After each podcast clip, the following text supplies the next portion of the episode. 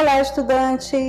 Seja muito bem-vindo ao nosso podcast da disciplina de análise e monitoramento de desempenho.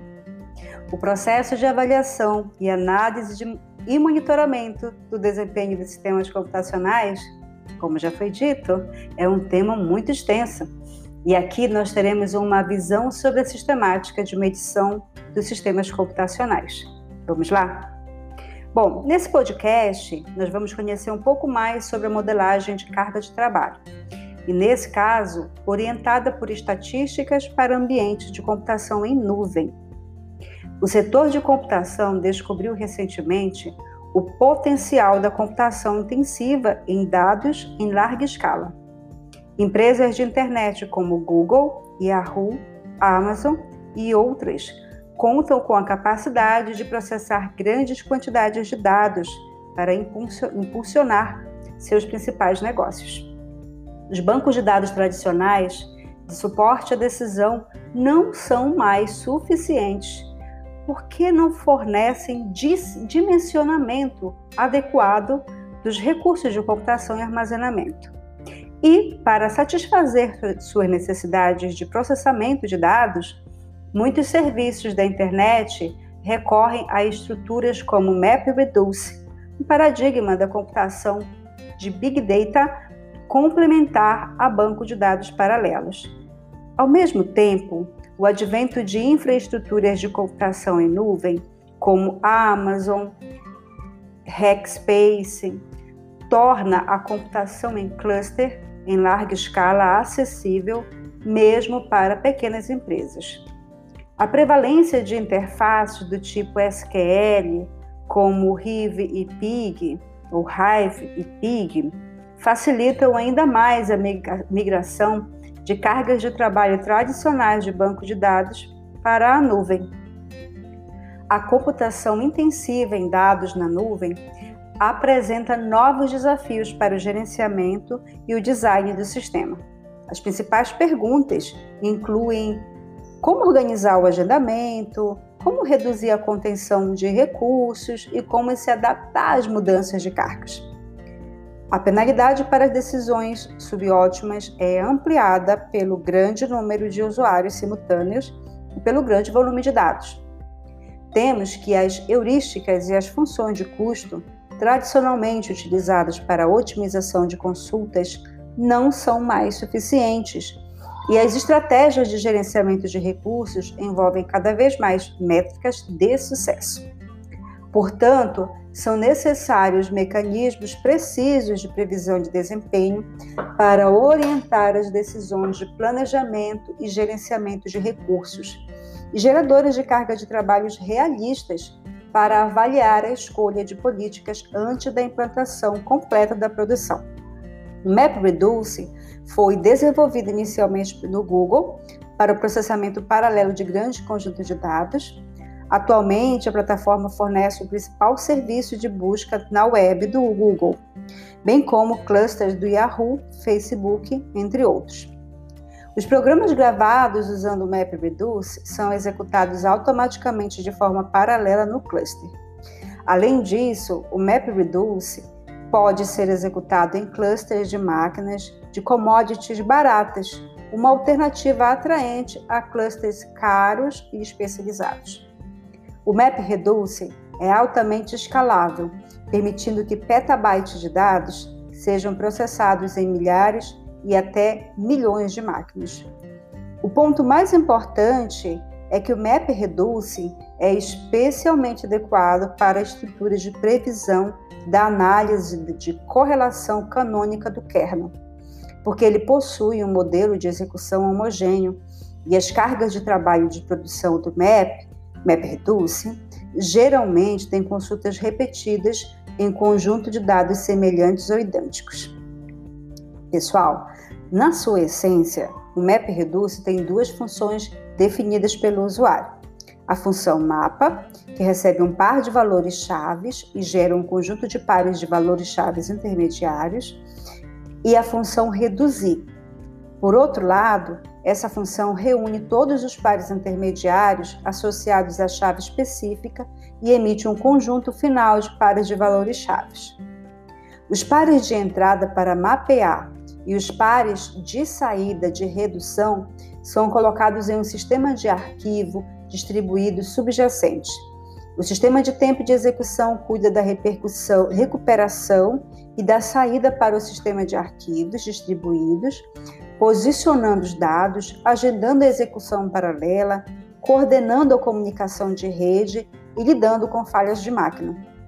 Enquanto um daemon, é, que é um software de computador que é executado como um processo em um plano de fundo, em vez de estar sob o controle direto de um usuário interativo, uma execução do MapReduce ocorre em vários estágios e há um daemon mestre que coordena um cluster de trabalhadores.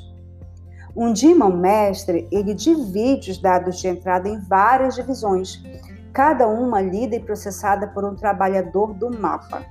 Os pares de valores chaves intermediários são gravados periodicamente no disco local. Os mapeamentos de trabalho, que geralmente separam as máquinas do daemon mestre, e os locais desta máquina são enviados posteriormente a esse daemon mestre. Depois, o daemon mestre encaminha esses locais para os executores ligados à função MapReduce, que leem os pares intermediários dos executores de mapeamento usando uma chamada de procedimento remoto, Além disso, logo que o executor ligado à função reduzir lê todos os pares intermediários, ele classifica os dados pela chave intermediária, aplica a função reduzir e anexa os pares de saída a um arquivo de saída final para a partição reduzir. E mais, pessoal, se alguma das execuções do mapeamento ou redução ficar para trás, as execuções de backup serão iniciadas. É, pessoal, continuando, tem mais coisas sobre o MapReduce, né? Um cálculo inteiro do MapReduce, ele é chamado de tarefa, e a execução de uma função de mapeamento ou redução em um executor é chamado de atividade. Cada nó do executor aloca recursos na forma de slots, e cada tarefa de mapeamento ou redução usa exatamente um slot. Além disso, senhores, mesmo diante da importância do MapReduce, é visto que diferentes organizações têm diferentes necessidades computacionais. Dessa forma, é preciso avaliar a eficácia da previsão para diferentes cargas de trabalho, de maneira que se possa aumentar a confiança na estrutura de análise de correlação canônica do kernel. Pessoal, na ausência de uma preferência representativa do MapReduce, deve-se confiar em atividades anteriormente realizadas com essa aplicação. Mas atenção, pessoal! No entanto, o acesso a projetos realizados anteriormente envolve privacidade de dados e outros problemas logísticos. Por exemplo, é necessário encontrar uma maneira de tornar anônimas as informações confidenciais, preservando uma descrição estatística dos trabalhos de desempenho dentro do, map, do MapReduce.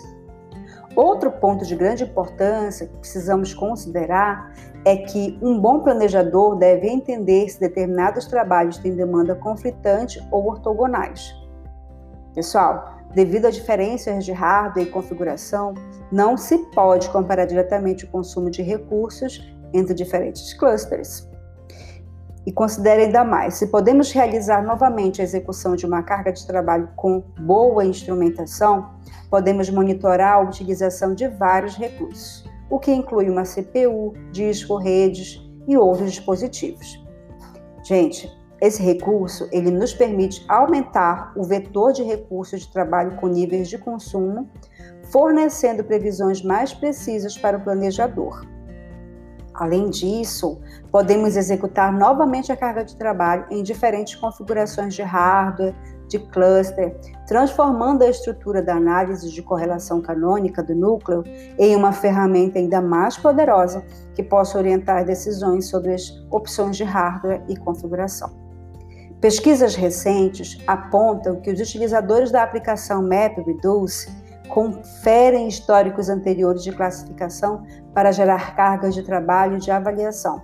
Essas técnicas, elas algumas vezes são criticadas por sua diversidade inadequada nos padrões de transferência de dado e avaliação insuficiente do desempenho em fluxo de tarefas constantes, mas não contínuos. Por outro lado, gente, em pesquisas recentes foi verificado que a aplicação do método Reduce permite a comparação de diferentes cargas de trabalho. Além disso, se verificou que é possível capturar a atividade de transferência de dados de carga de trabalho, que é geralmente que geralmente é a maior contribuinte para o tempo gerado da conclusão do trabalho, e dessa forma se verifica o potencial dessa aplicação na temática na modelagem de carga de trabalho orientada por estatísticas para ambientes de computação em nuvem. E aí, gente, levando em conta os aspectos que nós apresentamos até aqui, nós recomendamos então que você se aprofunde sobre o tema que foi apresentado, já que para avaliar adequadamente o sistema computacional é preciso entender a temática de carga de trabalho, de maneira que se possa evitar possíveis ações inadequadas. E aí, gente, gostaram? Eu espero que esse podcast possa te auxiliar em seus estudos. Bom estudo, pessoal!